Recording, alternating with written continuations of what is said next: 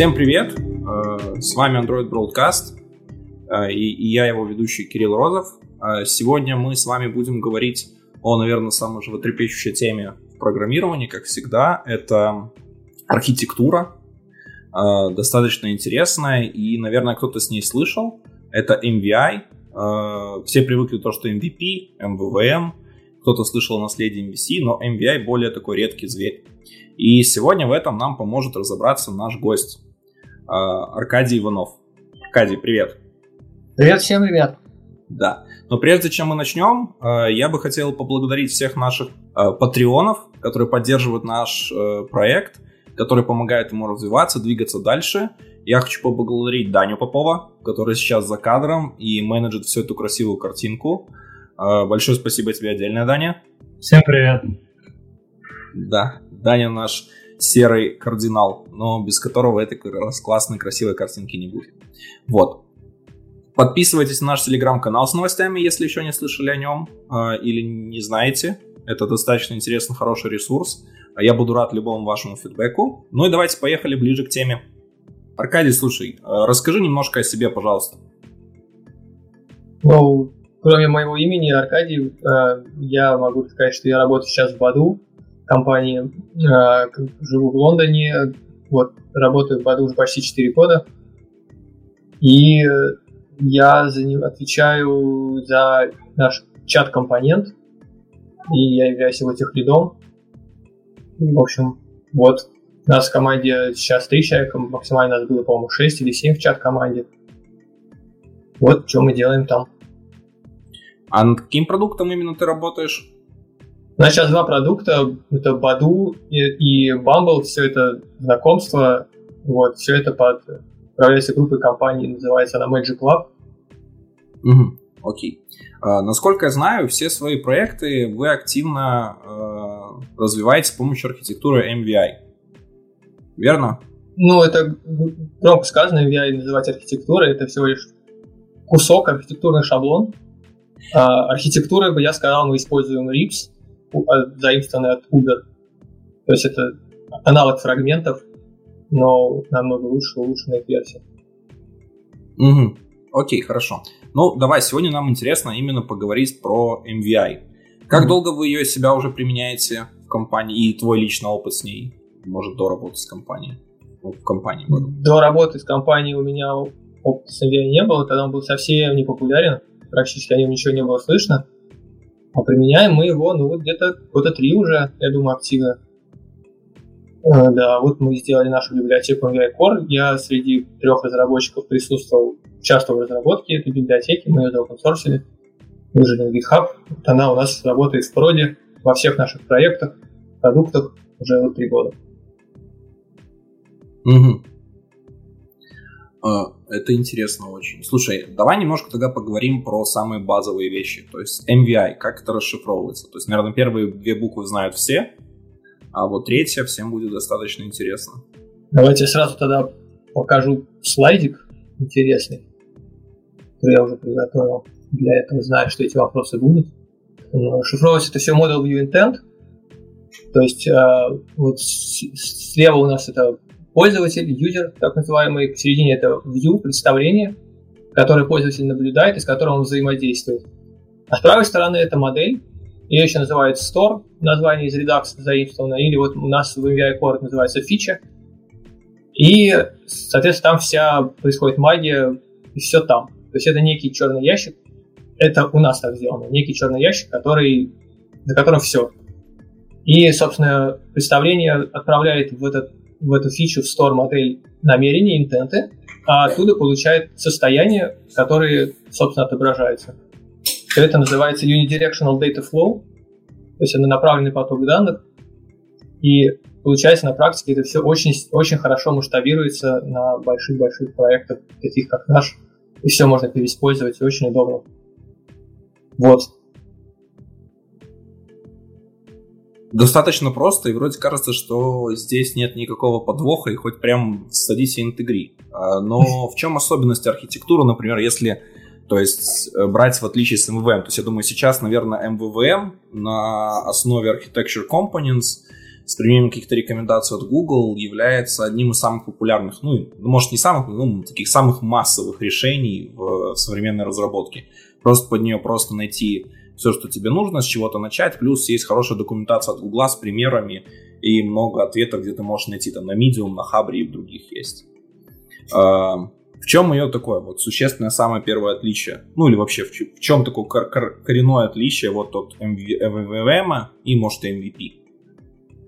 Ну, от MVVM отличие одно очень важное.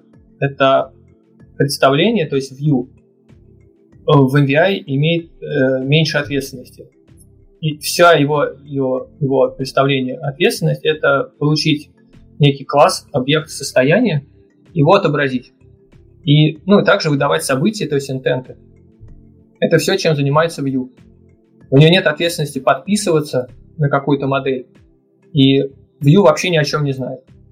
То есть в случае Android это просто Android, может быть, э, Android Vue, спрятанный за неким интерфейсом, который просто умеет отрисовывать это дело, ставить всякие клик-листенеры и выдавать по ним события. Э, Vue не знает ничего о никакой модели, ни о сторе напрямую, ничего вообще. То есть их можно положить даже в разных модулях, и это принципиальное отличие от MVVM. Vue ничего не знает о модели. О модели. Да. Ага. Вот, сегодня я смотрел, специально освежил в памяти вот MVVM от Android, и, насколько я правильно понимаю, Vue прям напрямую знает про модель и прям напрямую вызывает у нее методы типа там load, button click и все вот это. И э, из Vue модели торчит live data, на которую можно подписываться. Правильно же? Все говорю. Э, ну да, ну смотри, то есть классический MVVM, он немножко отличается. Типа MVVM вообще оригинальный, который был сделан, он был сделан Microsoft. Да. Э, еще в 2000, по-моему, седьмом году или даже в 2005, я не да. помню точно год. Вот, и он, э, в нем тоже View ничего не знает о View модели. И все это работает через data binding. Но у них data binding там сделан на уровне фреймворка, то есть в андроиде так они не сделали. Да, но ты вот, же не спросил про Android. достаточно интереснее. Да, да, но именно про Android. В Android это сделано немножко по-другому. То есть в Android, да, то есть у тебя Vue должна хранить ссылку на Vue модель. А, но тут на самом деле не все так плохо, типа, что нет связи. То есть Uh, наверное. Ну, по крайней мере, это не критично. То, что, по крайней мере, уже, например, когда у нас был MVP, когда презентер знал про Vue, то, что у нас уже Vue модель не знает про Vue, нам уже стало жить легче. То есть, видишь, то есть ты нам сейчас будешь фактически рассказывать о следующем шаге, когда мы можем сделать и эту связь еще оборвать. Да. Давай поговорим еще про основные вот эти вот части. Uh, там ребята уже закидывали вопросами, но давайте мы сейчас немножко э, обсудим архитектуру, ответим такие базовые вопросы все, а потом немножко задаем вопросы сверху, понакидываем. Просто mm-hmm. возможно, что мы в ходе обсуждения часто покроем. Смотри, ты можешь рассказать больше вот именно по э, тем особенностям реализации и, например, стеку технологий, которые нужно знать, чтобы это все реализовать. Да, давай немножко сначала про самый BI без привязки какой-то конкретной реализации, потому что есть наша реализация MVI Core, есть еще вот MVI Kotlin и много, наверное, других вариантов, которые можно только придумать. И вот самый примитивный вот store модель или фича, это вот как показано на слайдике. То есть это некий черный ящик, который принимает в себя интенты и выдает наружу состояние. При этом он сам себе хранит состояние текущее, то есть является stateful. И вот Э, все, что MVI описывает, это, собственно, редуктор по-русски или редюсер. И его можно описать простым вот этим type-альясом, то есть это некая функция, которая принимает в себя состояние, некий эффект или intent, и порождает новое состояние. Но в Kotlin это делать очень удобно, потому что можно просто копировать дата-класс методом copy. А, но вот мы пошли, немножко расширили понятие вот этого стора или фичи, и добавили туда еще некий такой черный ящик, где происходит вся черная магия и вся бизнес-логика там. Вот, то есть в нашей реализации редуктор — это чистая функция, которая, собственно, принимает в себя результат и текущее состояние, и выдает новое состояние, а вся чернота происходит в этом, можно сказать, у процессора, или в нашем случае VI Core — это целый набор классов, там есть актор, постпроцессор, publisher, в общем, много сущностей. Но в целом это штука, предназначенная для обработки интентов, выполнение всяких сайд-эффектов, запросов в сеть, базу и прочих дел, и производство результатов, и еще э, одноразовых событий, в случае Core они называются news, ну и просто какие-то события, там, показать ошибку или какие-то навигационные события тоже можно делать через эти вещи. Вот. И еще есть вот такая диаграммка, то есть э, store и view мы отвя- развязываем полностью друг от друга при помощи э, функции бапперов. То есть э, у view есть свой, своя, своя модель, view модель, и свой набор ивентов. И она ничего не знает о, о story. А store, соответственно, ничего не знает о view, потому что в store есть только свое состояние и э, свои наборы интентов.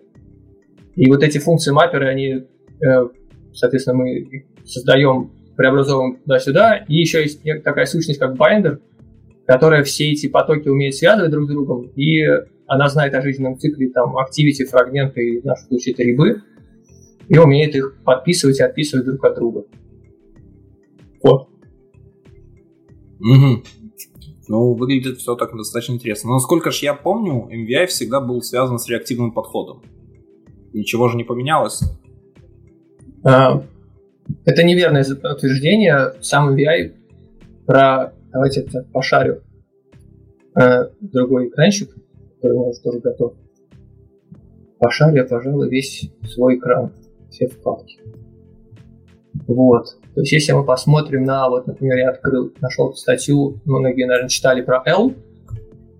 А, про L ходят слухи, что он, например, совершенно не связан с реактивным потоком. Вот диаграмма L, тоже стрелочки, функция update, некий редюсер.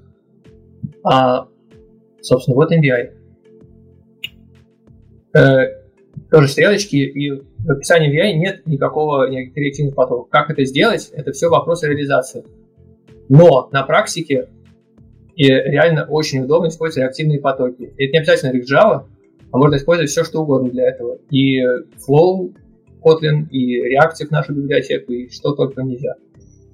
Ну так это же все реактивные реализации, просто разные. Да, на практике очень удобно потоки описывать в виде реактивных стримов. Они для этого были придуманы.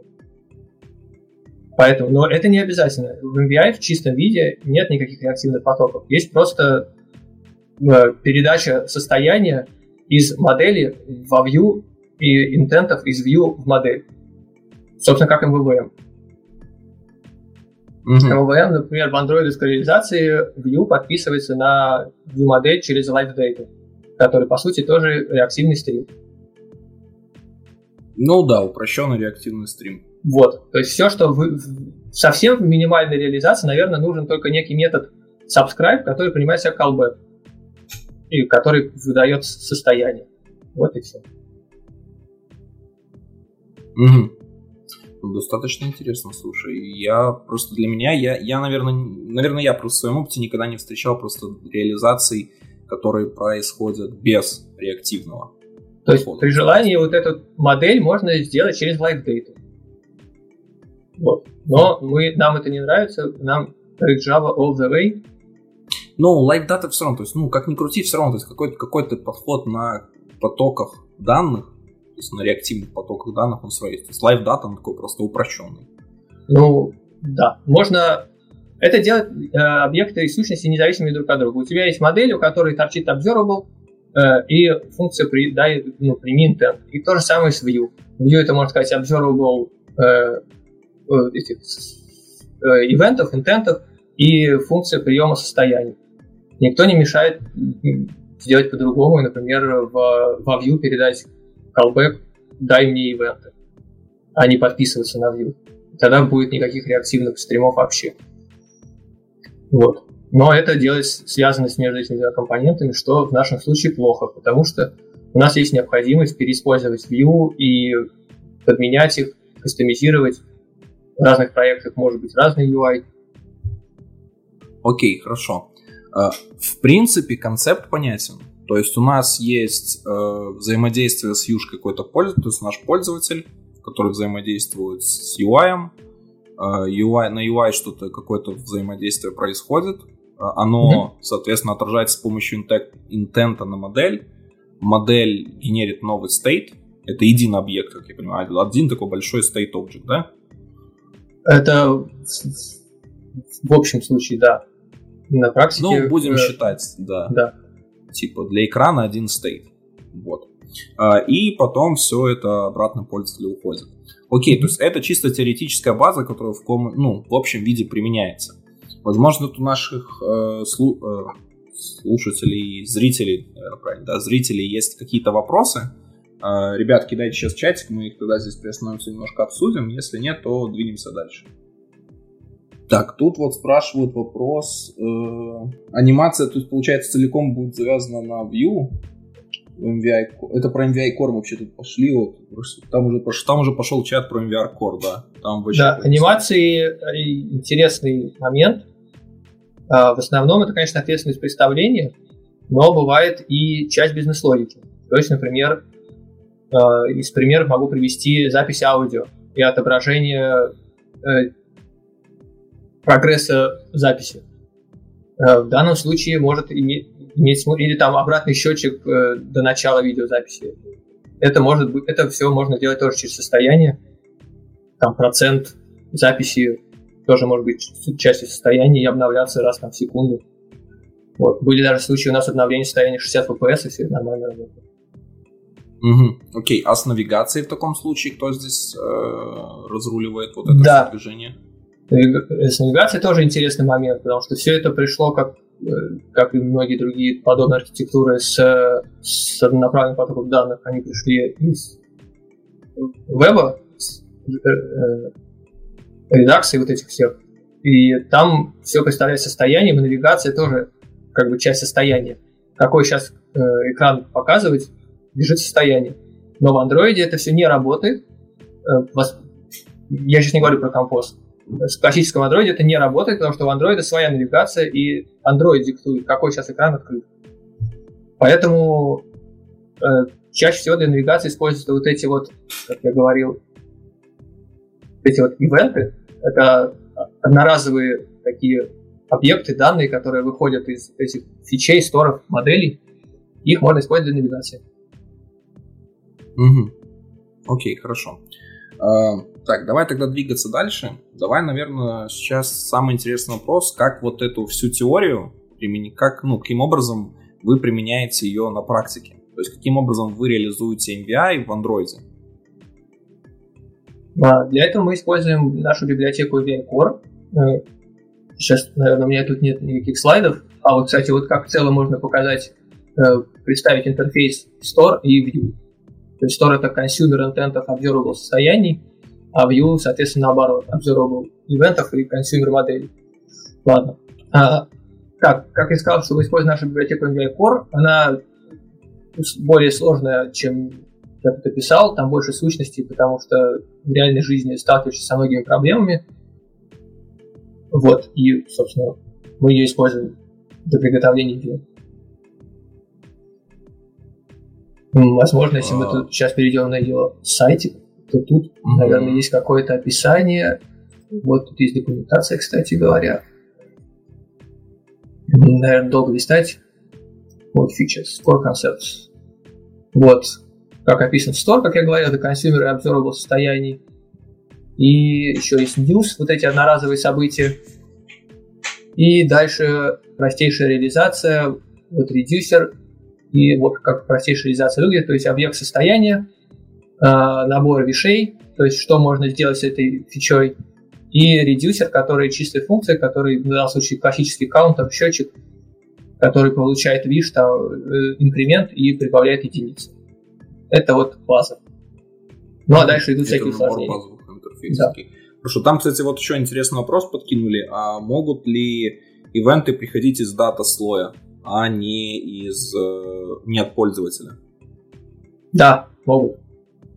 Для этого можно использовать, вот в данном случае есть такой объект сущности, как Bootstrapper. То есть это некий подкомпонент фичи, который, грубо говоря, в ней же лежит, а, который вызывается при создании этой самой фичи, ее экземпляра, и можно сделать разные подписки на, вот как здесь представлено, на какой-нибудь сервис или что-нибудь еще, на базу, и по событиям извне производить какие-то действия в этой же самой фиче.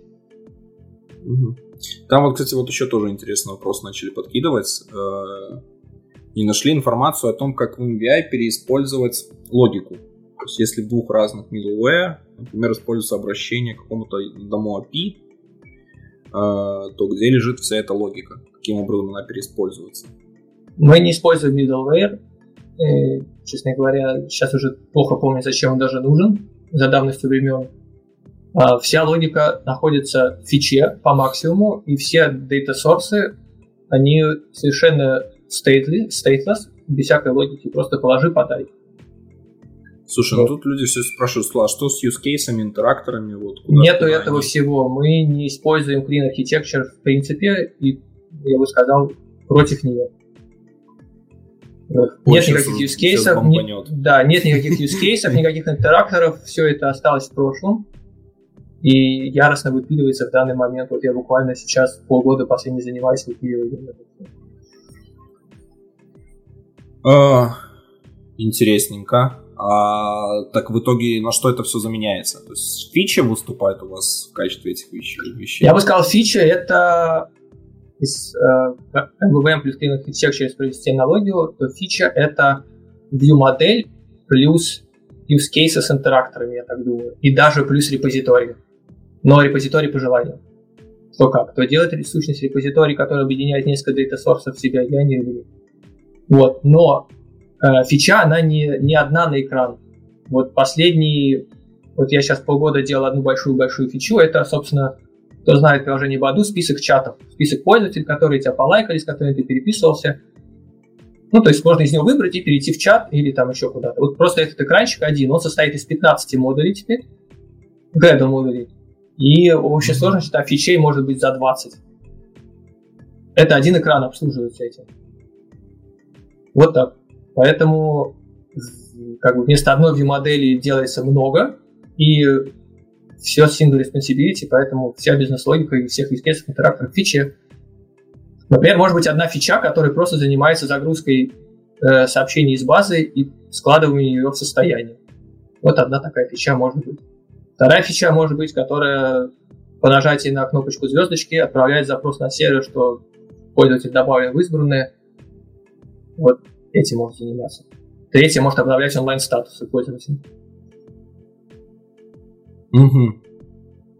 То есть фича это, в принципе, любое какое-то изменение данных. Фича это бизнес-логика. И, соответственно, набор фичей, крайне грубо говоря, и их набор состояний, они все агрегируются и отрисовываются в UI. То есть, прям, например, можно сделать там 5 observable состояний, сделать им combine latest и создать из них одну view модель, которая поступит во view и будет отрисована на экране. О, господи, я уже начинаю запутываться немножко. Это только на первый взгляд так сложно. Да, на первый взгляд выглядит совсем как бы не так просто. Возможно, типа, если писать, может, будет попроще. А, ну, слушай, ты вот рассказал про реализацию с э, MVI Core. А если uh-huh. рассматривать реализацию без каких-то либо библиотек, это насколько вообще просто и легко?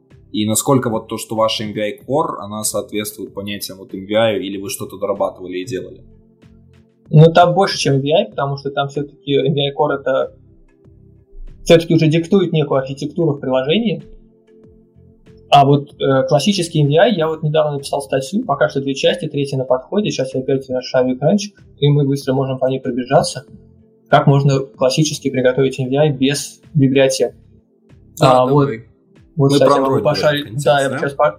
Здесь, кстати, мультиплатформа сразу, что может быть интересно. Я сейчас сразу пошарю ссылку, куда бы я мог пошарить, напишу тебе, ну, а ты ее передай. Можешь, э, да, давай. Это первая статья. И вот если мы по ней пойдем, то а, вот тут все это описание, описание, описание. То значит, что мы значит, вводим type alias некий актор, который принимает все состояние и intent и выдает observable неких эффектов. Эффект это сил класс того, что результат загрузки данных или еще чего-то и редюсер, который приносит состояние и этот самый эффект и выдает новое состояние. Вот на основе этих двух тайп-алиасов в классическом, в классическом варианте можно сделать очень простой MVI. Дальше мы объявляем наш интерфейс store или фича, который является консюмером интента. и observable состояний, ну, еще disposable, чтобы его разрушать в конце. И все, этого достаточно, чтобы построить простейший MVI. А дальше дело реализации можно сделать простой вот такой Helper Classic, который, э, чтобы ну, удобнее было интерфейс store реализовывать, чтобы каждый раз эти сложные интерфейсы не реализовывать, э, который в себе содержит behavior subject, собственно, основа MVI, и принимает себя интенты, вызывает этот актор, передает туда intent, передает туда текущее состояние, которое на данный момент, и подписывается на его эффекты, которые он выдает. Ну а дальше все то же самое при получении какого-то эффекта, вот вызывается в данном случае это функционный эффект, а, который вызывает редюсер, передавая туда опять текущее состояние, этот эффект, получая новое состояние и присваивая его, заполняя subject. Ну и subject, соответственно, уведомляет всех своих подписчиков о том, что там данные поменялись. Ну а реализовывать его, собственно, очень просто. Где авторизация. Вот, можно объявить, вот это уже реализация, некий kit and store, в данном случае это store, который занимается загрузкой ссылок изображений сети. У него есть intent reload. Состояние простейшее, флаг загружается сейчас данные или нет, и некие данные. То есть это либо список картинок, либо ошибка какая-то произошла. Ну а реализация его, вот я сейчас сразу перемотаю в конец. Но тут общей целой реализации нет. Но, в общем, можно представить, что реализовать его не так сложно. Э, как-то вот... Ну, извиняюсь, меня тут нету сразу готовой реализации, но это довольно все просто. То есть, например, в данном случае вот метод reload, то есть мы получили intent reload, вот наш приватный метод reload вызывается, который идет в сеть, а, вот он здесь же описан интерфейс, который возвращает э, какой-то там строку JSON, а дальше он ее отправляет в парсер, парсер, парсер я. Я, я, не знаю, я не знаю, как зритель, но я уже где-то потерял немножко нить. А, ну... Потому что и подход не только получается быстрый, и ну, не так быстро осваиваемый, легко понимаемый. И, в принципе, то есть много очень сущностей. То есть у нас, смотри, у нас есть view, uh, у нас есть uh, да. редюсеры, интенты. Uh, Хорошо, давайте откатимся назад. Давай. Вот. Да, давай для, немножко. Давай для бизнес-логики нужно только вот эти два, два тайпа леса. Актор и редюсер. Это вот основные компоненты, которые кажутся очень просты к пониманию. За что каждый из них отвечает? Актор отвечает за бизнес-логику, а редюсер отвечает за преобразование результатов бизнес-логики в новое состояние. Окей. Вот. То есть при поступлении нового интента вызывается эта функция актор, которая принимает туда текущее состояние, собственно, интент, что надо сделать, и выдает, она возвращает observable эффект, на который движок, грубо говоря, подписывается, и эти эффекты отправляются в редюсер. Вот. Так, это все дженерики, да? Да, ну это вот type alias, простейший. Да. Соответственно, для абстракции можно завести такой интерфейс в Store, который умеет принимать в себя интенты и выдавать состояние. Все, этот интерфейс реализуется при помощи вот этих вот двух type aliasов внутри. Слушай, ну вот э, сейчас как бы в принципе, э, да, типа у меня, у меня первая штука, да, вот есть комментарий в тему, у меня первая штука, что у меня слово intent в плане андроида вызывает совсем другие эти, как это, рефлексы. Да. Поэтому, поэтому здесь intent, потому что в MVI это называется intent. Ну вот так повелось. Но в MVI Core это называется wish, что, наверное, более понятно. Э, вот Core Concepts. Здесь Store, он принимает в себя wish, это некое желание что-то сделать, но и выдает те же самые состояния. Угу. Да, уже у нас тут что-то типа, что все, давайте двигаться дальше, но немножко надо разобраться. А, так, в принципе, более-менее что-то начинает складываться в картинку. А, не так все просто, могу сказать сразу. Я думал, что что-то будет все-таки попроще, но реактив... а, реактивщина, не реактивщина AVI мне, когда я пробовал ее еще в 2018 смотреть впервые, как-то тоже так я посмотрел, все на реактивных потоках было, что еще нужно было рексбиндинги тянуть и прочее, мне аж прям стало плохо. Нет, это даже еще было раньше, это еще, наверное, был 2017, это, может, даже 2016, еще такой Котлином и не пахло. Вот почему тогда все было вот так. Так, хорошо. А, в принципе, core концепт понятен. То есть у нас есть UI, у нас есть э, э, у нас есть модель, и мы модифицируем состояние. И это фактически state object, мы, наша цель типа держать актуальным и отображать на экране. Да. Вот, замечательно. А, а, тогда мы начинаем подходить а, к такому интересному вопросу, типа, а вот это единое состояние, а если оно большое, если его много модификаций и прочим, вот как, как со всем этим MBI живет? То есть, потому что то, что ты говорил, то есть, когда происходят какие-то экшены из, дат, э, э, из дата слоя, которые модифицируют его, там, вот Bootstrap ты говорил, то есть у вас это э, прочим, то есть э, если таких взаимодействий много, вот этот вот state, он у вас immutable object, immutable object, то есть как часто он меняется вообще, то есть как часто он висит? Состояние, как правило, immutable объект, то есть это data класс с валами, без всяких варов и мутабельных коллекций. А, при каждом изменении ничего не остается, как его, естественно, копировать, заменять на новое. А, ну, у нас не было никаких проблем совершенно с количеством аллокаций и прочих вот неприятных неприятностей, которые, казалось бы, могут быть. А, все эти проблемы, на мой взгляд, решены вот в арте, начиная с Android там 5.0, грубо говоря, все уже совершенно в порядке, как я уже упоминал.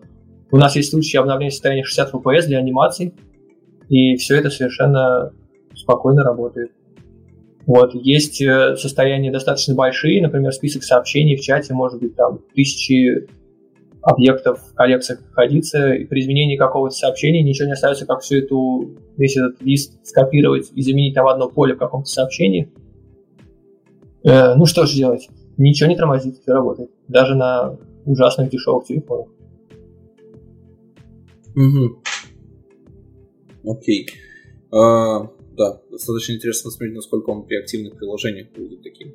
Хорошо, ну вот этот вот state, смотри, то есть если у нас есть один state object, то для меня, например, MVI, э, почему вообще у меня возникла тема, типа, сделать такое обсуждение и прочим, э, для меня, в первую очередь, MVI э, начался вот так ласта на Compose. То есть в чем суть Jetpack Compose который еще не вышел, который будет, то есть я кратко напомню. То есть Э, Jetpack Compose э, это будет отрисовка какой-то модели, за которой мы можем обсервить, соответственно, когда она меняется, мы ее отрисовываем, впрочем. То есть модифицировать ничего внутри мы не можем. То есть у нас просто фактически всегда будет, то есть у нас есть какой-то объект, ну или набор объектов, который мы, соответственно, состоянию которого мы отрисовываем UI. То есть, если сейчас взять, наложить то, что ты нам рассказал про state, который как раз-то предназначен для UI и прочим, и тут как раз-то вот MVI, мне кажется, выходит прям вот очень шикарным Э, кладется на это. Все верно?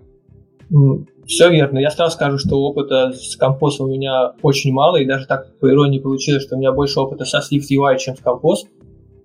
Э, несмотря на то, что ну, я принципе, заядлый Android разработчик. Да, идеи очень похожи, и удивительно, непонятно, кто с кого чего там содрал, но они похожи как две капли воды. Просто чуть-чуть разные названия, немножко разные э, реализации так и не Compose, ни SwiftUI не первый, кто сделал э, декларативный UI. То есть до этого уже был и React, э, до этого уже был и Flutter, и в принципе это такие, скажем, не первопроходцы э, этого всего. То есть даже та же команда Jetpack Compose, они говорили, что да, они там советовали совместно с командой Flutter и узнавали и прочее. Э, и довольно много чего делали. Поэтому, в принципе, декларативный UI — это то, что нас ждет. А, и от этого нам не избежаться. То есть это следующий, да. Ну, не все содрали с Flutter, вот, комментарий, что все содрали с Flutter. Ну, не все. То есть идея, типа, я думаю, идея уже давно, давно лежала на поверхности про декларативный UI. Просто ее все не брали сделать, потому что, во-первых, ну, Java не тот язык, на котором это можно было сделать. А с приходом Kotlin все-таки это, ну, даже синтаксическим теперь возможным стало. Просто потому что в Java нет DSL. А фигачить декларативный UI на XML, ну, блин, вы чё? Это как бы, ну, поменять один XML на другой. Вот. Хорошо, слушай, а тогда а, как ты думаешь, каковы шансы, что с выходом Jetpack Compose прямо вот MVI стрельнет? Прям понесется, понесется все шикарной жизнью у него. Потому что сейчас, насколько я знаю, то есть, ну, MVI не самое популярное решение. Не самое самых крупных решение. компаний, да, из, из, из крупных таких игроков, кто его там защищает, я вот только знаю про вашу компанию. Ну, да, наверное. Хотя в последнее время доклады учащаются. На последнем Kotlin Conf было несколько интересных докладов по MVI, Flow, как все вместе это сочетать. А это каких компаний? Представители были? Я затрудняюсь сказать. Вот. Ну, кстати, по-моему, лифт еще наш MVI Core взял себе в оборот, если я ничего не путаю. Я вот знаю, что у, например, Фейсбука у них есть свой декларативный UI библиотека Lito. Да. Вот. Но вот интересно, с каким решением они ее в связке используют.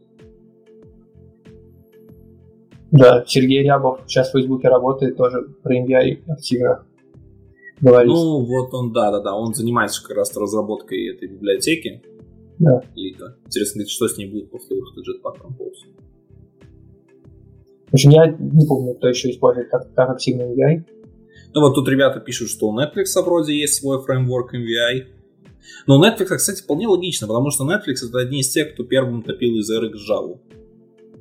То есть, когда там все начиналось, э, движение вот этого реактивного программирования в Java, они были одни из первых, кто там все топил, активно начали рассказывать на конференциях, э, и понеслось. У Airbnb, MV, RX. Ну, видно, вот тоже что-то похоже. Babylon, например, если слышали, такая э, компания занимается всяким врачеванием, ну, предоставляя сервисы для записи к врачам и прочим делам. Они Orbit MVI свой фреймворк выпустили не так давно. Тоже достаточно интересная разработка. Ага, да, я название слышал. Orbit MVI. Это мне знакомо. Ну, слушай, вроде как люди есть, но пока...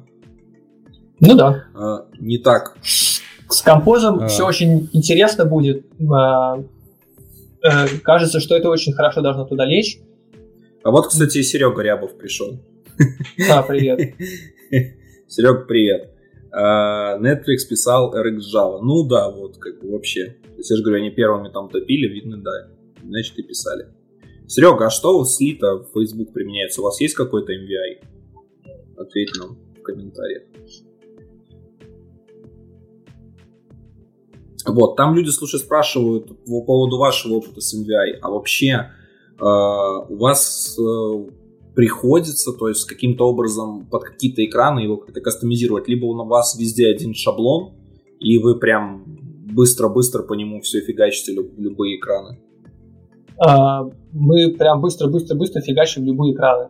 У нас было одно, наверное, исключение а, из правил, так сказать. Но не отчасти потому, что, может быть, там AVI не очень лег, но отчасти потому, что были ужасно сжатые сроки, и нас реально попросили все сделать прям по-быстрому, по-быстрому. Это видеостриминг. Вот. То есть это прямо отдельный получился компонент, написан просто по другим правилам, совсем MVP, по-моему, там даже применили. И там были проблемы с MVI. Отчасти потому, что видеострим, понятно, что не ложится на MVI особо никак. Плюс там были live-комменты, которые сыпались там миллионами в секунду. Ну, просто там решили не рисковать применили проверенную, так сказать, технологию. Но сейчас мы его уже, по-моему, убрали, поэтому сейчас у нас API везде. Убрали компонент? Убрали видеостриминг, перестали ага. применять, отключили. Слушайте, жестоко вы. Обычно рефакторят, а вы прям просто выпилили. Ну, Ладно. фича, видимо, не зашла. Понятно. С, э, слушай, э, давай еще вообще типа вот про популярность MVI. Слушай, если, например, с MVI, э, то есть вот помимо фреймворков, которые есть и прочее, насколько по ним можно найти э, какие-то до, э, документацию, какие-то статьи, какие-то доклады, посты, насколько все это активно, чтобы, например, если вот я хочу, не знаю, в следующем своем новом приложении э, запостить, э, ну, запостить, применить архитектуру MVI чего это мне будет стоить в плане обучения и страданий и боли, вот даже подняться на все это. То есть, это вот и материалы, и понимание, и прочее. Ну, я бы сказал, придется потратить пару вечеров, может быть, для ознакомления, если уж совсем все э, в новинку. Но придется прочитать сначала просто про MVI. Кстати, удивительно, что нет даже страницы никакой про MVI в Википедии стандартной. В моем месте MVI нет. А, ну и, наверное, выбрать какой-то фреймворк, MVI Core, например, проверенный боем, совершенно уже три года используется. У нас, у нас в команде человек 25-30, может быть. Отлично масштабируется. Почитай документацию, она вполне себе исчерпывающая. Есть примеры. Вот. Ну, есть еще MVI Kotlin, это моя собственная реализация, там тоже есть документация, но она боем не проверена пока, таким яростным, как, как в году. Угу. Слушай, а MVI э, вообще популярна вне Android? Эм, ну, я бы сказал, такой MVI подход очень популярен вот в вебе. Вот э, Redux, если я ничего не путаю, Angular, может быть, вот это все оттуда, все, все это растет, все эти ноги. И ну, React, Redux, вот у нас тоже ребята в мобильном вебе используют, довольны. А, слушай, но вот то, что вот ты говоришь... Э, а вот давай, кстати, к Серегиному ответу вернем. Серега тут написал, что э, у них там не совсем MVI в чистом виде, то есть у них флоу построен на мутабельных описаниях UI, то есть это лито, спеки, и мутабельное описание фетчинга данных, спеки, дата, дата delivery. Если кому-то что-то стало понятней, это хорошо. Я, честно, без представления какого-то прочего, пока трудно так воспринимать сразу на ходу. Потому что я, в принципе, говорю, то есть я, наверное, MVI сейчас вот такой человек, который погружается в эту тему только э, и изучает. Мне стало достаточно интересно, потому что композ придет, а я не готовый. Ну, еще вот все про фичи спрашивают. Давай, давай, наверное, поотвечаем на вопросики. Давай. А, вот тут рассказывают про фичи ваши все. Типа, как фичи переиспользуют код между собой вообще? Ну, пересекаются ли они у вас? А, Нет, Давай фичи, как правило, фичи между собой код не переиспользуют. А, за редким исключением переиспользовать какой-то data source или репозиторий. А, базу, естественно, можно переиспользовать. Но в целом фичи — это закрытый ящик, который представляет собой некий законченный кусок логики. Не обязательно это логика целого экрана, хотя такой тоже можно делать. И уж точно не логика всего приложения там, а некий такой отдельный обособленный кусочек. Нет смысла что-то чем-то переиспользовать. Хотя никто не мешает вынести какой-то кусок, конечно же, в отдельный компонент и передать его как зависимость и переиспользовать. Даже такие случаи, наверное, бывают. Вот. А слушай, у вас не бывает того, что фича зависит от фичи? Например, то есть результат выполнения фичи заводит другую фичу? Э, безусловно, фичу как объект можно передать в другую фичу. Они абстрагированы интерфейсами, и это честно. Э, также можно закрыть эту фичу неким другим интерфейсом, чтобы не всю фичу прям передавать. Вполне себе законно. Но, наверное, все-таки лучше их э, держать отдельно, и мы стараемся этого подхода придерживаться и просто соединять их в сторонке.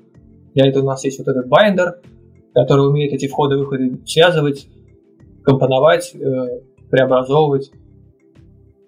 Вот это рекомендованный путь. Но бывают всякие workaround ы, по-другому никак приходится передавать фичи из Угу. Да, тут еще люди активно пишут по поводу, типа, а чего вы все-таки решили уйти из Clean Architecture? И были, ну, вопрос, у меня, у меня возник другой вопрос. Были ли вы на ней? И если да. были, то почему решили уйти? Да, на эту тему есть даже очень интересный доклад. Я сейчас его быстренько попытаюсь нагуглить, сразу, чтобы его привести. Минутку. И сейчас я скажу, почему так. Вот доклад на английском языке. И ладно, я, наверное, потом найду, когда-нибудь скину, занимает это какое-то время продолжительное. Да, да у нас, думаю, просто добавим да, потом. У нас была, был, был Architecture в полном виде с разделением по анклбобу, по слоям, и количество раз, которые мы переиспользовали, вот, поменялись один слой на другой, равнялось нулю в итоге. Мы это в какой-то момент осознали и поняли, что мы тратим один, огромные силы на эти холивары, да что где должно лежать, да ну это должно быть репозиторий, да нет репозиторий, должен там быть, а это здесь. Мы просто от этого устали и убрали эту архитектуру вместе со всеми этими слоями. И заменили на MBI, на фичу, и теперь нет никакого, никаких споров, логика фичи Все. А, слушай, а вообще, а что у вас получается с многомодульностью? То есть насколько этот подход хорошо модуляризируется и позволяет использовать. То есть, и вот еще такой вопрос, если вы модуляризируете, если у вас динамик фичи, а, давай по порядку. Э, мы очень сильно модуляризировали наш проект. Последний, наверное, я бы сказал, года полтора, может быть, на скидку.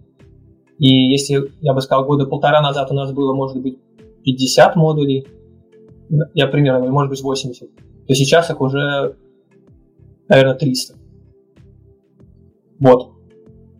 И, естественно, соответственно, мы модулизируем, переиспользуем.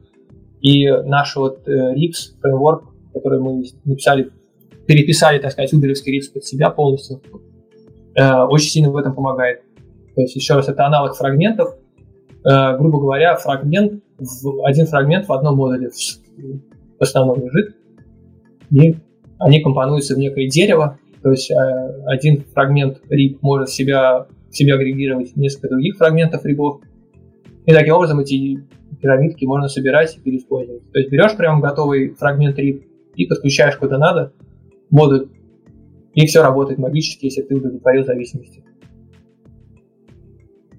Uh, ну, то просто, кстати, интересно. На чат-экране у вас 20 фичей и 20 view, которые э, рендерятся независимо от каждой фичи. Я думаю, на чат-экране у нас даже больше, чем 20 фичей. Может быть, 30 если не больше, я уже потерял счет. Э, э, они и интерфейсов Vue может быть 5-7 на скидку, может быть больше. Вот, то есть View бьются по частям экрана, то есть, например, одна View на поле ввода, отдельная View на список сообщений, насколько я помню, отдельная View на toolbar, ну и еще есть View для других подэкранов, так сказать. Да, и все фичи, они, э, их состояние, потоки состояния комбинируются в view модели, которые передаются в UI. Угу.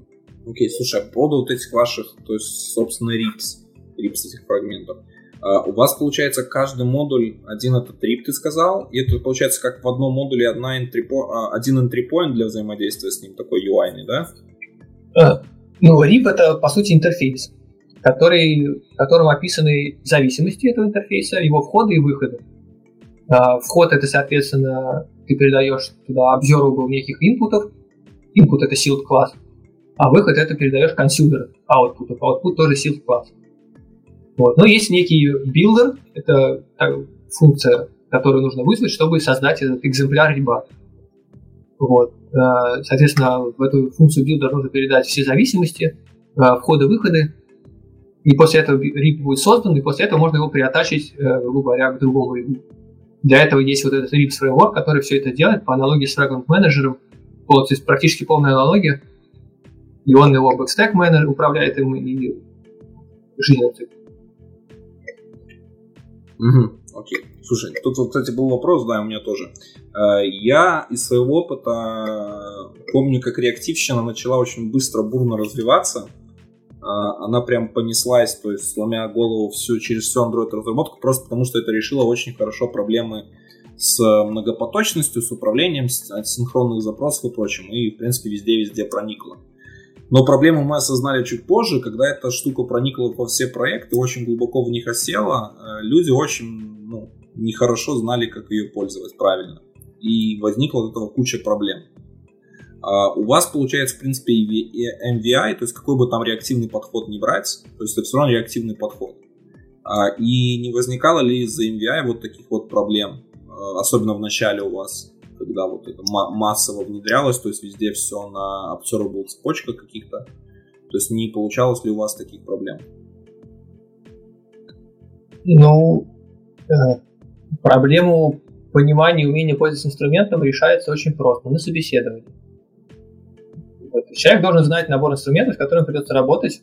Э, ну, естественно, научиться им тоже можно. Я, например, до Баду практически не знал Java, но я и научился буквально там за месяц. И вполне себе сносно я владел. И проблем э, это у меня не вызывает никаких. И да, Java у нас везде, во всех слоях, и мы в этом, честно говоря, ничего плохого не видим. У нас везде единый инструмент, набор инструментов, и все знают, как им пользоваться. Все, главное, чтобы все было везде одинаково. Mm. Слушай, ну вы же... Это точно.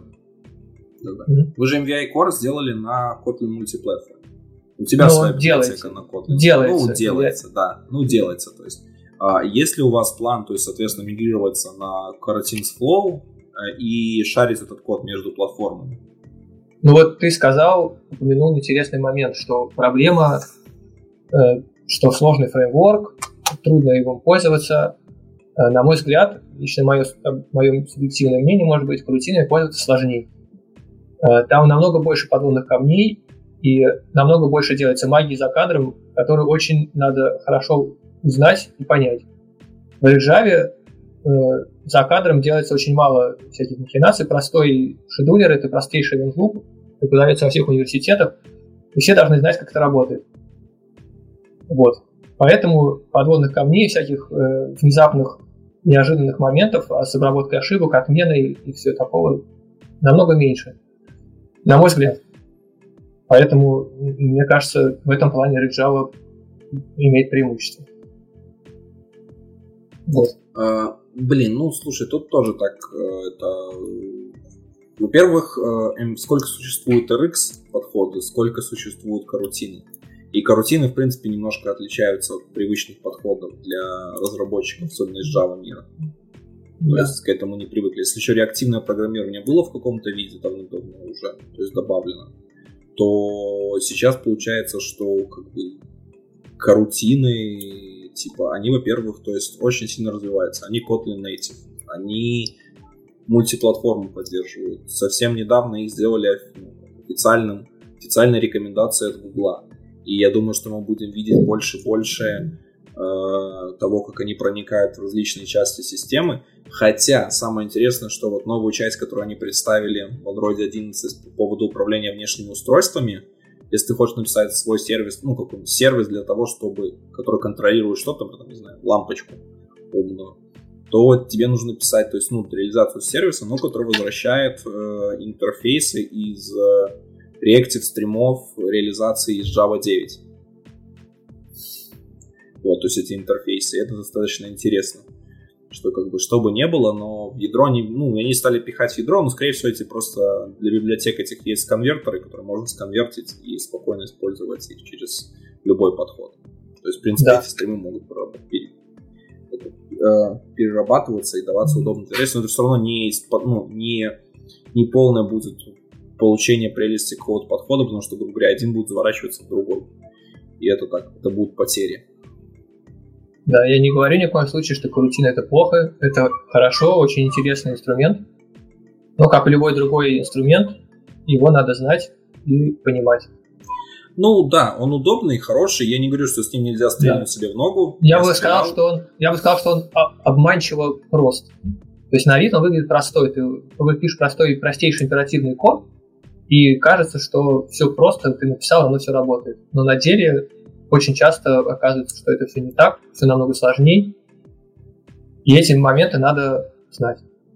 Угу. Ну смотри, проблема получается в том, что, э, как, ну, как на мой взгляд, из того, что я сколько сделал докладов, общался с людьми, у людей в основном основная проблема со всем этим в том, что э, писать асинхронный стиль в синхронном, асинхронный код в синхронном стиле вызывает у людей такое немножко, знаешь, то есть э, недопонимание. То есть они привыкли, они думают, что это такой, такой же код, как они писали. То есть точно так же, возможно, где-то там как с потоками работа, то есть ты просто типа вместо там э, start new thread э, вызываешь типа функцию какую-то, она тебе переводит на полный поток. Но не все так. То есть есть core концепты, которые отличают, и вот, наверное, самая основная ошибка, которую люди допускают в карутинах, это недопонимание core концепта. Вот. Но мы сегодня как бы не за этим пришли, да. То есть давай, давай, давай возвращаться к тему. Смотри, мне еще очень интересно стало, я смотрел твою библиотеку MVI Kotlin. Угу. В чем отличие? Вот сейчас, получается, вы делаете MVI Core, который будет на мультиплатформ, и MVI Kotlin твоего. То есть какие различия в реализации? Да, э, ну, для этого нужно знать, как, собственно, устроена MVI Core, и э, без этого знания очень трудно говорить. Но в целом я могу ну, сказать... концептуально, что... если вот концептуально да. фичи для пользователя. Вот если захожу, грубо говоря, на Redmi MVI Core и на Redmi вот MVI Kotlin, вот в чем я смогу сразу увидеть как пользователь потенциальной библиотеки разницу. Да, давай я сразу это покажу, потому что это у меня тут уже готово практически. Сейчас я опять пошарю экран. Вот. Так, вот. Core сейчас откроем.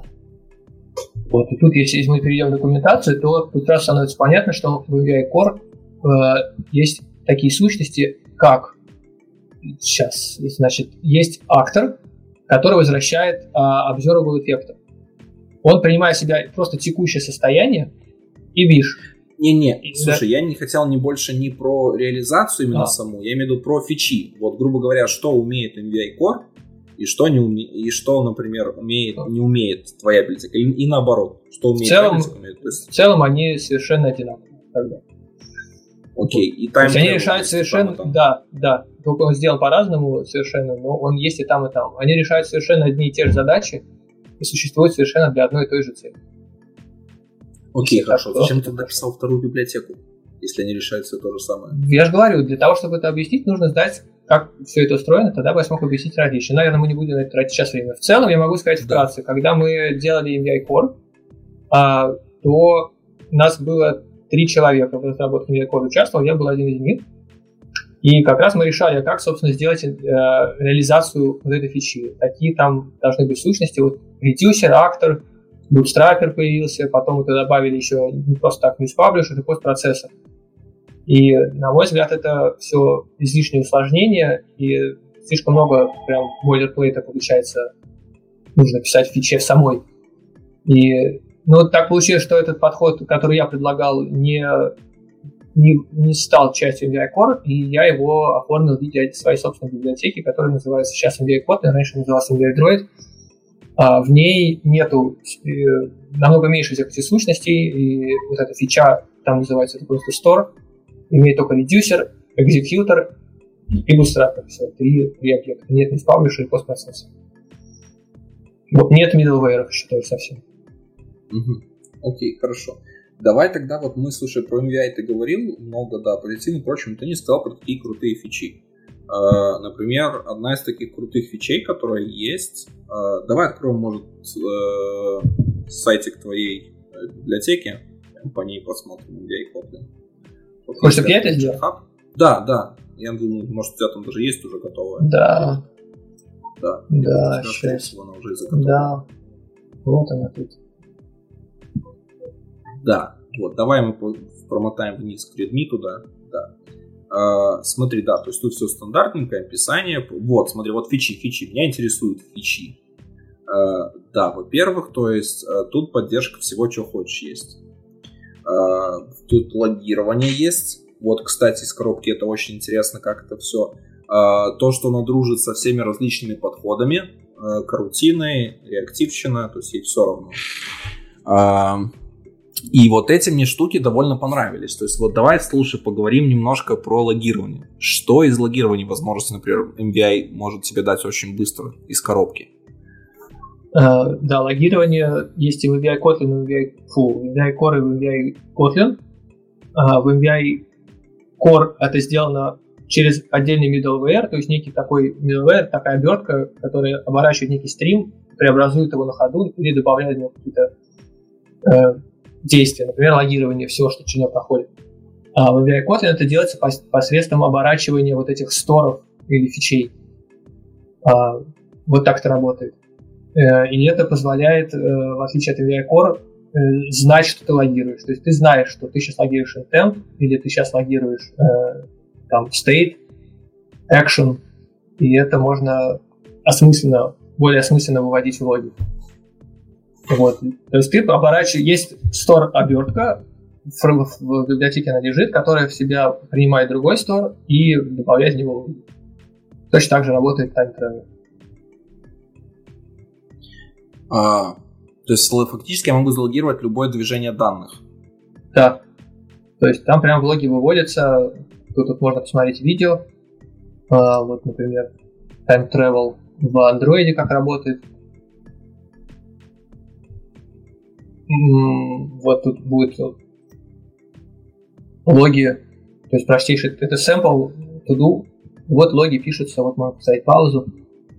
Вот intent пришел, в, в store с такими-то данными, соответственно, action, result, вот они все тут вводятся.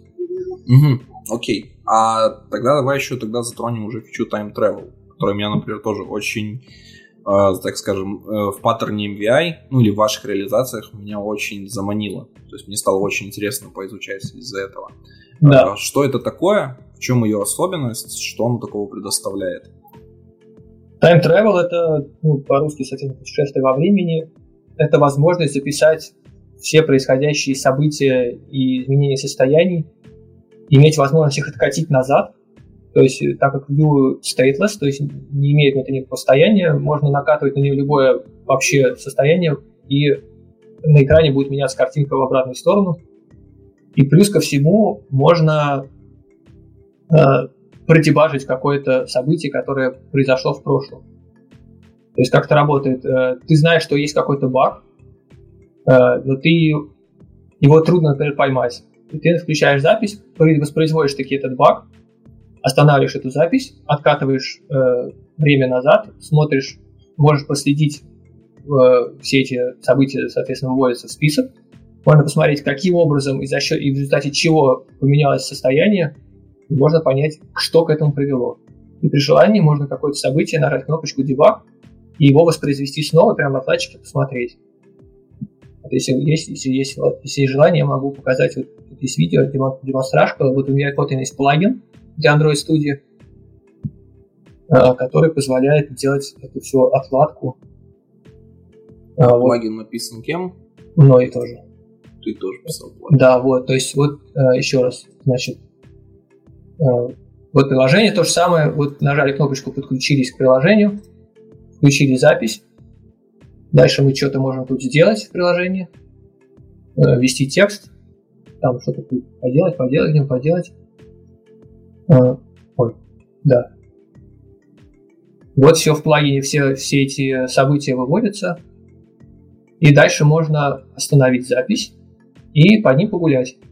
То есть можно их поклацать, подкатывать состояние назад-вперед, соответственно, они меняются на экране, это видно. Назад, вперед. А, можно. И можно их так, также можно ну, прям самый, самый назад, самый вперед, и их можно еще смотреть, то есть можно нажать на, на событие любое, и справа оно вот в виде дерева такого выводится, то есть можно развернуть, посмотреть, что вообще там, Э, извините, что тормозит интернет. Вот. И самое интересное, что можно выделить любое событие, например, какой-то intent, вот в данном случае toggle done, или вот сейчас, да, вот его, и нажать кнопку, то есть мы подключаемся отладчиком к приложению, и в плагине сейчас, вот этот брейкпоинт уже поставил, в плагине можно нажать кнопочку с жуком, и, собственно, это событие срабатывает, и я поставил паузу, и состояние этой стора восстанавливается на тот момент, когда, когда это событие произошло. И, соответственно, можно подебажить, посмотреть, как вообще состояние поменялось, что там вообще произошло. Тут, конечно, есть нюанс, что есть сайд-эффекты. То есть, если тут делаете запрос в сеть, будет сделан новый запрос в сеть. Если сделан запрос в базу, будет сделан новый запрос в базу, а она уже может быть в другом состоянии. Это имеет место быть, но все-таки это часто помогает найти проблему. Вот так это работает. То есть тут можно походить отладчиком, посмотреть уже в самой студии, вот перейти в редюсер, посмотреть, как там состояние поменялось. Соответственно, после редюсинга вернуться обратно в этот экзекьютор, посмотреть, какое новое состояние стало после редюсинга. Такое вот интересное выглядит, выглядит охренительно классно. Вот, ну, VI-аккорды тоже есть, только без плагина. Э, плагин был желание написать, но, как обычно, нет времени. Это все есть, и он тоже будет скоро мультиплатформенный. И Time Travel там есть, но он сделан чуть по-другому, но тоже есть. Угу. Слушай, тут вот человек э, задавал вопрос по поводу, вот если он стартует новый проект, э, что ему лучше выбирать?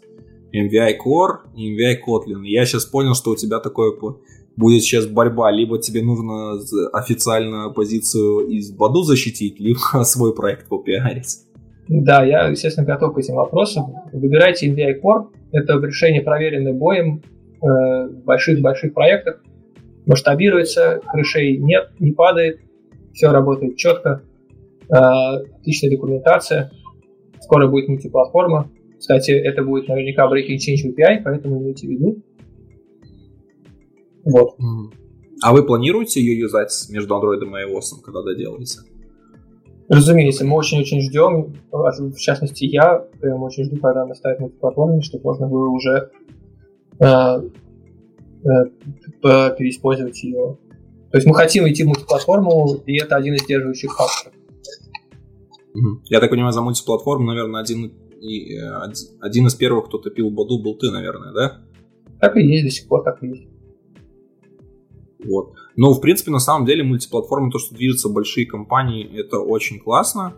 А, то, что компании есть, которые не рассматривают Flutter а, и хотят юзать что-то, скажем, более интересное а, и более нативное, это достаточно круто. Я на самом деле очень жду того момента, когда Kotlin Native станет постабильней, поприятней с ним работать и станет быть лучше.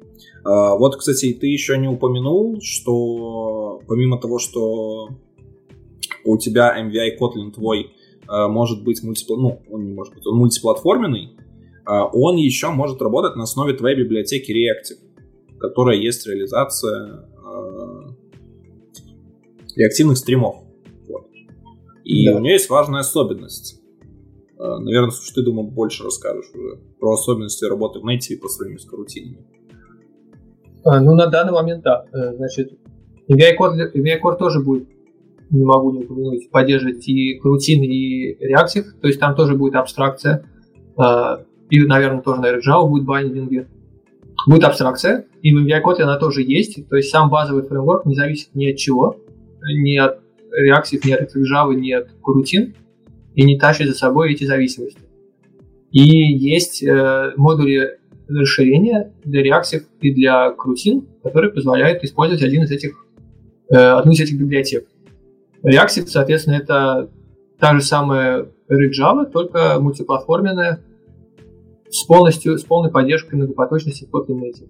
То есть, ну, в отличие конечно, от карутин. В отличие от карутин. Ну, на данный момент, да. да. На данный момент, ну, да. 1.4 это... уже обещает э, многопоточную поддержку, и уже там активно над ней работают, и она уже в, в этих в дев-билдах есть. Да, она есть. даже можно пощупать. Да. да. Ну, на данный момент, конечно же, это имеет место быть. Наверное, React сейчас это единственная возможность полноценно использовать многопоточность Kotlin Native. Ну, конечно, проблема со временем будет решена, и Карусин тоже будет ее поддерживать.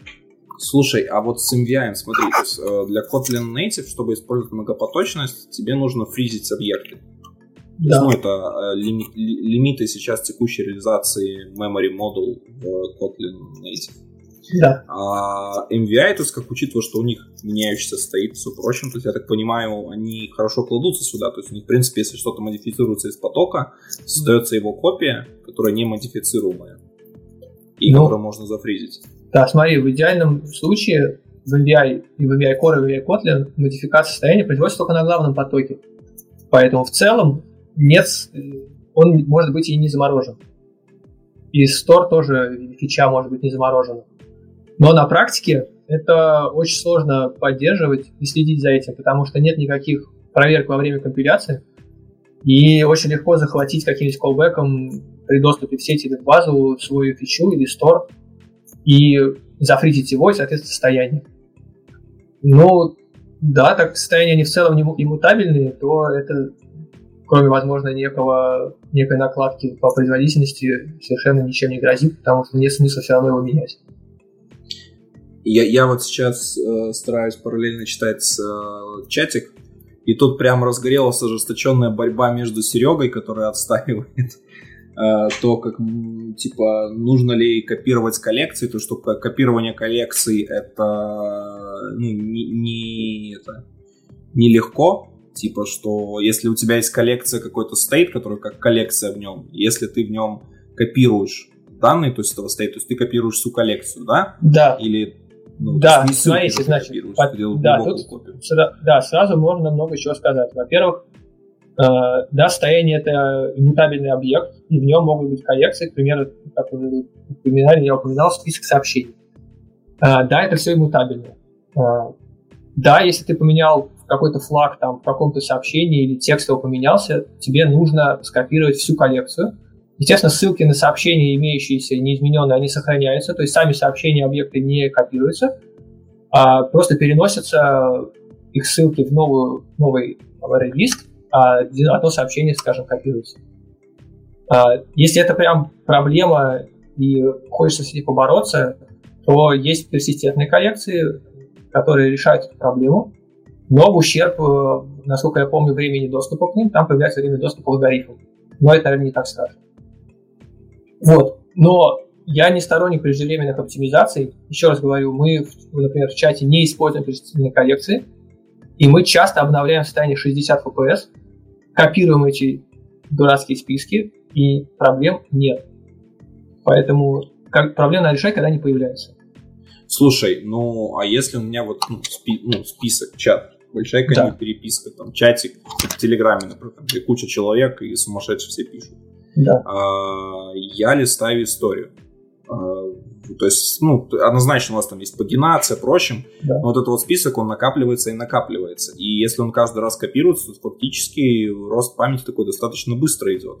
А если устройство с не с таким большим запасом? Памяти? Ну, если очень большая история, то, например, мы в чате ее умеем выгружать. То есть, если ты слишком-слишком далеко просколил наверх, в глубину истории, то мы можем старые сообщения убрать. Естественно, это тоже копирование списка, но хотя бы он не разрастается до там сотен тысяч сообщений. То есть, грубо говоря, вы ограничиваете количество страниц, которые вы держите в памяти. То есть вы держите там последние и какие-то следующие. Я скажу честно, мы их ограничиваем в, в одном, там, по-моему, редком случае. В основном мы с этим не заморачиваемся, потому что это не тормозит. Иметь 10 тысяч сообщений в списке вообще не проблема. И копировать их. И копировать. Вот я, кстати, недавно делал э, оценку э, скорости аллокации в Kotlin Native в сравнении с JVM, с обычной Java, не Android. В Android это еще вроде как лучше. И, к примеру, 10 тысяч раз добавить в, в иммутабельный список один объект, то есть он сначала пустой, и ты 10 тысяч раз добавляешь, копируешь список, добавляя в него один объект. А, на моем компьютере, на, на JVM это занимает, по-моему, как не соврать, 5 миллисекунд. А Kotlin Native и из-за каких-то проблем 7 секунд. Вроде как так. Или 60 ну, миллисекунд. В общем, такие порядки. То есть, ну, короче, миллисекунды. Нет, ну это понятно. Слушай, ну по поводу скорости, может, здесь вопросов нет. Тут больше вопросов возникает по тому, э, сколько памяти на это нужно, э, насколько ну, быстро срабатывает garbage коллектор для всего. Ну, арт в этом память, плане... Память может меньшая, да. То есть да. вопрос типа именно в garbage коллекторе, потому что, скорее всего, он же мгновенно не будет чистить, только если не заполнится полностью хип. Но ART сильно оптимизирован на короткоживущие объекты. Это прямо написано на лицевой странице, вроде как где-то в Android документации. Аллоцируйте спокойно объекты, нет никаких проблем с ними. Создать и выкинуть объект сразу – это практически бесплатно. Вот, один цент стоит. Раньше это было доллар, теперь это стало цент. Угу, окей. Ну, это, кстати, интересно. Я просто знаю, что они там оптимизировали. Например, то есть Garbage Collector, он у них работает сейчас только в фоне. То есть, когда приложение свернуто или когда критическая ситуация достигается. Уже и в Foreground в последних версиях Android. В смысле, э, он компактирует объекты. То есть э, упорядочивает их, делает сначала всю занятую область, а в конце... Ну, это компактинг garbage коллектор, да, да, да, вот да, но я больше говорю именно про очистку этих неиспользованных объектов. То да, вот, допустим, у тебя появился вот эта коллекция, грубо говоря, там, ну или объекты, неважно, какие ты накопировал, вот эти объекты уйдут, э, скорее всего, когда приложение встанет на паузу. То есть там свернешь, например. То есть либо в а... ситуации, когда у тебя припрет прям. Там вот именно короткоживущие объекты, для них отдельное место выделено в арте. И это очень сильно оптимизировано специально для этих случаев. Поэтому сейчас все это добро бесплатно. Я так, кстати, вот в прошлом, в прошлом Android они делали такую оптимизацию интересную. Они э, выделили, да, для, это для короткоживущих, то есть отдельный хип, а для долгоживущих, короче, намного реже срабатывает garbage коллектор. Э, ну, не долгоживущих, типа для тех, кто не удалился после первой проходки garbage коллектора, они так сказали. То есть они, по, они потрекали стату, и поняли, что те объекты, которые после первого прохода garbage коллектора не уничтожаются сразу, то, скорее всего, они не уничтожаются уже никогда. Ну, как-то так, да. То есть у них такая высокая статистика была, и поэтому они их разделили. То есть, на самом деле, оптимизации в плане арта, в плане того, как работает garbage коллектор, как выделяется память, в какой частях они хранятся, объекты и прочим, это меняется каждая, каждую версию андроида, и об этом, кстати, очень вот мало информации. Потому что, например, единственная информация, которую нормально по арту можно достать о том, что в нем стало нового, типа вроде того, как он типа быстрее стало все работать, быстрее стало выделяться, быстрее стал холодный старт, очень трудно найти. То есть единственная вещь, которая рассказывают, это вот на Google I.O. Э, бывают доклады про новый арт в новом андроиде, который, ну, как обычно, как бету представляют. И все. То есть больше особой информации нет. Если, ребята, вы знаете, где можно вот так находить полноценно, ну, кто пишет про арт, про вот эти внутренности, я буду вам признателен за такие статейки, потому что это вот сыскать хочется очень сильно, и даже я такого человека с удовольствием бы пригласил бы куда-нибудь на конференцию а, или даже пообщаться. На Google I.O. часто случаются доклады очень интересно их слушать. Про штаб ну вот, я же говорю, это, это вот да, это вот единственное место, где, наверное, можно про это услышать и пообщаться. То есть так больше особо не найти информации. То есть только ты в ОСПе или сам копаешься в этом, но ребята из команды арта не самые общительные, я вижу, не самые частые гости конференций. Хотя тема довольно узкая и интересная. Да. Вот. А, наверное, слушай, в принципе, я узнал за сегодня очень много. Вопросов у меня не осталось. Э, я понял, что MVI достаточно интересно. Я понял, что оно имеет определенно крутые фичи, которые я не получил из других подходов. Э, наверное, э, это та архитектура, ну для меня это однозначно то есть та архитектура, которую я бы посмотрел. Просто посмотрел, изучил, но пока не знаю насчет применения. Потому что, в принципе, как затянуть существующие проекты и все это переписывать, мне пока кажется достаточно э, непонятным. Хотя у меня в проекте, например, текущем много RX. И, а вот, кстати, не, надо все переписывать. Можно взять какой-то экран или даже часть экрана переписать на AVI и спокойненько попробовать его в бою. Можно даже АБ-тест делать. Мы даже делали АБ-тесты когда-то, помню. С какой целью? Ну, когда вот я писал вот наш чат, э, года наверное, два с половиной назад, как раз когда мы делали эту библиотеку MVI Core, и у нас был уже имеющийся чат, мы сделали новый, то есть мы, я написал новую всю бизнес-логику на MVI Core, и подцепил к имеющемуся UI через адаптер, и мы сделали АБ-тест. И там, на самом деле, это удивительный феномен. Я его, честно говоря, не изучал, но выигрыш был по всем показателям. Просто АБ-тест просто залетел вверх и раскатился очень легко. Это очень круто. Потом UI переделали на AVI, такой подход. Mm-hmm. А до этого был MVP. И Clean Architecture. Слушай, тут вот э, спрашивают, типа, так а в чем все-таки преимущество перед MVM? Я давай попробую просуммировать так. Да. Ой, холиварный вам. Холиварный Ну, давай, давай попробуем. Давай я попробую про MVVM. Э, вот того, что я понял. То есть, ну, я по большей части сейчас придерживаюсь подхода MVVM на основе Architecture Components. Ну, я его придерживаюсь не потому, что, типа, я этот, как бы, это единственный подход, который я признаю, и все, нет. А я его поддерживаю с тех сторон, почему. То есть, во-первых, для него есть стандартный набор компонентов, то есть таких стандартизированных. Для него есть много гайдов. А, Google за него активно топит, а, и, в принципе, он неплохо решает задачи на андроиде. И вот тут все начинает складываться очень легко, потому что, в принципе, если ты хочешь делать проект, особенно как на потоке или на конвейере, особенно когда у тебя, например, аутсорс какая-то компания или что-то, то тогда тебе легко найти новых разработчиков, у тебя есть стандартизация понятий, э, и становится намного легче. Потому что только большие компании, наверное, могут позволить себе делать там свои собственные э, фреймворки, э, на своем собственном стеке писать, который не пересекается, и чтобы люди, когда приходят к ним, еще вникали в это все. То есть компании более по мелочи не могут, не могут себе это позволить. И, наверное, вот с таких целей мне вот MVM нравится больше. Вот. Какие его преимущества, с другой стороны? Э, кардинальных, наверное, мне, ну, я с него переходил с MVP, э, и тут, понятное дело, мне было понравилось, что, во-первых, убралась ссылка на презентер, э, то, ой, у презентера пропала ссылка на view, mm-hmm. но view модель в андроидовском понятии, то есть она все равно такой комбайн немножко презентера и комбайн стейта UI текущего. То есть, и хотя есть вариант ее разделения тоже, то есть делать view, view model и презентер. Да, view модель выступает таким чисто state объектом, который отображает текущее состояние, что отображено на экране. И, в принципе, вот тут как раз уже работает такой больше чистый э, view модель подход. Uh, и вот тут, кстати, да, тут у меня начинается типа с MVI такое немножко недопонимание, потому что, в принципе, uh, если я делаю view, если я отделяю логику uh, презентер, то, что есть, я могу логику, вот то, то есть фактически, то, что у вас любой экшен, который меняет state, который в, view, в MVVM называется view модель, я тоже могу заменить какие-то его операции, которые это называется, как-то их обозвать. Они меняют этот state, и, соответственно, эти реакции могут улетать куда-то дальше. Вот. И тут, в принципе, пересечений довольно много получается. Но вот кардинально, типа, в чем отличие, э, наверное, может, в чем отличие именно как э, концепции, вот концептуально этого паттерна MVI от MVM в этом случае будет. Э, если я правильно, да, много всего сказал, конечно, даже не знаю, начинать. По поводу, начнем по порядку, со стандартизации.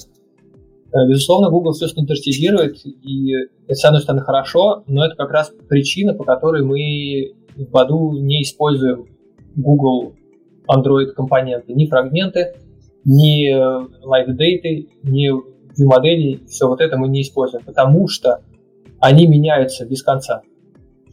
И мы, у нас нет возможности все это рефакторить, и не хочется. Поэтому мы сделали свои велосипеды, которые, э, за которые мы отвечаем, которые мы можем управлять. Вот это по поводу стандартизации, стандартизации. То есть у нас свой стандарт. Ну, просто вы большая компания, опять же, вот, и да. вы относитесь к тому числу компаний, да. которые могут себе позволить сделать... Да, да, да. Вот, дальше, про МВВМ. А, насколько я правильно понимаю, в чистом виде МВВМ отличается от MVI тем, что два отличия вроде. Это в МВВМ нет единого состояния, а есть набор э, полей, которые можно, за которыми можно наблюдать. Это вот вроде как в, в, основ, в официальном, так сказать, майкрософтовском MVVM. И но в Android это совершенно не обязательно, никто не мешает в веб модели сделать live data с одним дата-классом состояния. И тогда это получается почти MVI. Почему почти? Потому что если View перестанет сама подписываться на View модели, перестанет они что-то знать, то получится совсем MVI. Вот такие вот отличия. Ну, плюс MVI еще прописан реактивщиной очень сильно. Да не больше, чем в MVVM в Android. Это то же самое Хорошо. MVI Observable, а тут Live Data.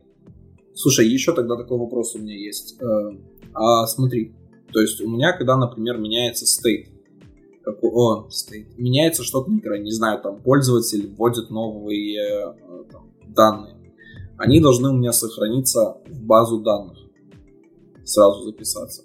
Каким да. образом у вас это происходит в MBI? Когда ты вводишь данные? Ну вот, а, да, я, грубо говоря, ввел строчку какую-нибудь текстом, нажал Submit, да. мне нужно, чтобы она сохранилась на экране и показалась в списке общем там со всеми введенными данными. Ну, по нажатию кнопки, э, во-первых, по мере ввода текста мы можем передавать эти ивенты из view о том, что поменялся текст в фичу, скажем, если так называть а фича у себя в состоянии, соответственно, текст обновляет и знает о нем. А дальше, когда ты нажал кнопку, тоже так же посылается и ивент, что мы нажали кнопку, и, и фича получает этот интент и делает все, что надо. Например, сохраняет в базу. А при создании, потом пересоздании, она может из базы загрузить, положить этот текст себе в стейт, и он будет показан во view. То есть фичи модифицируют какой-то один общий стейт на экран, да? Ну, это не Или у каждой фичи свой стейт? У каждой фичи свой стейт. Фича стейт неразрывно связаны с сущностью. Угу. Вот, на экране может быть несколько фичей, не обязательно одна. Но чаще всего угу. одна, я бы сказал. Во всех случаях она одна. Да, тут вот Илья э, задал хороший, кстати, вопрос, про который мы чего-то не остановились. Э, про тестирование. Э, вот. Э, что с тестированием MVI? То есть в МВВМ, в принципе, там, ну да, подходы есть, все не так э, плохо, э, но, наверное, то есть э, очень много чего тестируется еще по частям из э, Clean. То есть когда у тебя есть view-модель, у тебя есть интерактор, который view-модель дергает, и ты, например, тестируешь бизнес-логику из интерактора. То есть mm-hmm. каким образом здесь происходит тестирование логики? Вот, да, это тестирование как раз... UI. Как раз я этот момент опишу в третьей части статьи. Вот ссылка на первую часть где-то была там уже э, скоро. А пока могу сказать, что это очень хорошо тестируется, и, на мой взгляд, лучше, чем MVVM, потому что Vue э, можно просто как бы Vue тестируется отдельно, можно тестировать отдельно, а, все, а не Vue можно тестировать отдельно. И вот то, что не Vue, все можно тестировать э, обычными JUnit юнит тестами без привлечения Android.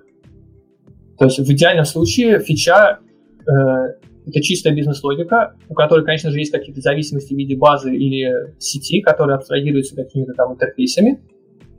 И ты просто берешь эту фичу прямо в обычных JUnit тестах ее создаешь и передаешь ей на вход какие-то виши, интенты, да, и проверяешь, что там состояние получилось какое надо. А, при этом ты там можешь мокать, или я предпочитаю фейкать э, сеть и базу. При этом, как я упомянул, сеть и база, они совершенно никакой логики не имеют, просто дай, положи, и их можно даже не тестировать. Только в исключительных случаях можно там что-то, какие-то маппинги, может, парсинги потестировать.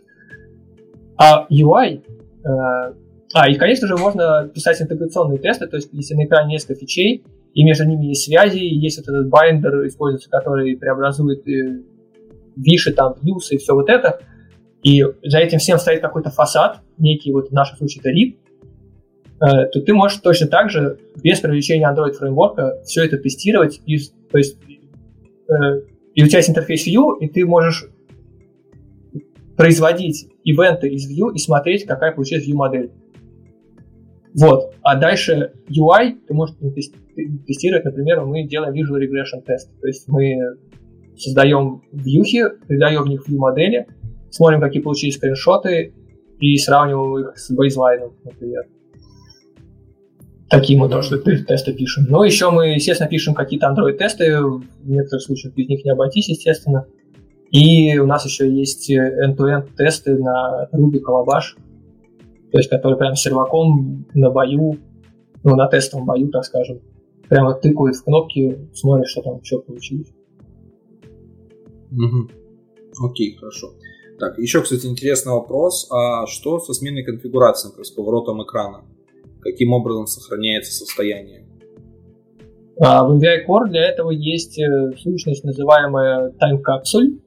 Да, капсула времени, интересное такое название. А, то есть это такой класс, точнее даже интерфейс, наверное, а, который, его реализация создается, скажем, в Activity, и туда передается на данный момент сохраненный стейт, если он есть. А дальше эта сущность передается по дереву зависимостей во все фичи, либо куда там только не надо. И все, кому надо сохранять стейт, например, фича, э, она может, э, так сказать, на зарегистрировать себя в эту тайм-капсуле, когда придет время, сохранить свое состояние туда. При этом это состояние можно поменять при сохранении, то есть убрать всякие транзитивные флаги типа излодинг, чтобы не получилось, что при пересоздании у тебя какой-то прелодер крутится, а загрузки-то уже нет, потому что свой запрос отвалился. Вот. Угу. Ну, слушай, в принципе, то есть архитектура чем-то с MVVM перекликается. То есть, наверное, просто немножко другой взгляд и немножко другая организация Э, данных. То есть, но что-то общее в концептах есть. И, в принципе, реактивный подход вот таких штук, он через UI сейчас очень активно проходит э, в плане популярности, просто потому что э, сейчас, то есть, это везде. То есть, ты трогаешь экран, у тебя что-то меняется, где что-то приходит, постоянно какие-то notification, и, в принципе, иметь какую-то реактивную архитектуру сейчас это очень в тренде. Э, наверное, на этом у нас будет все. А, ребят, если у вас будут оставаться какие-то вопросы, вы обязательно можете задать их в комментариях. А, можете приходить в чатик Android Broadcast Talk в Телеграме, задавать свои вопросы там. А, Аркадий там вроде бы тоже есть. И mm-hmm. тоже отвечает, будет на вопросики, если что-то ваше есть. Вы можете почитать документацию по MVI Core, MVI Kotlin. Мы обязательно добавим все это в описание. Я хочу поблагодарить Аркадия что пришел к нам, рассказал, уделил нам время. Большое спасибо тебе. Спасибо и вам, что позвали. Вот. Зовите еще. Да. Что еще? Ну, как всегда, ставьте лайки, подписывайтесь на наш канал, э, подписывайтесь на телеграм-канал. Э, и до новых встреч. Я думаю, что в ближайшее время у нас будет несколько интересных видео тоже, поэтому следите. Вот я, кстати, послал, да. Да, послал ссылочку на доклад нашего моего коллеги про э, Clean Architecture, как мы шли MVP, Clean Architecture, Redux, э, MVI и вот это вот все. Интересно. Классно. Да. А, значит, все эти ссылочки будут еще в описании. Не переживайте, те, кто не уловил. То есть мы все-все-все добавим полностью, ничего не потеряется а, буквально сегодня-завтра. Вот. Всем хорошего вечера. Пока. Пока-пока.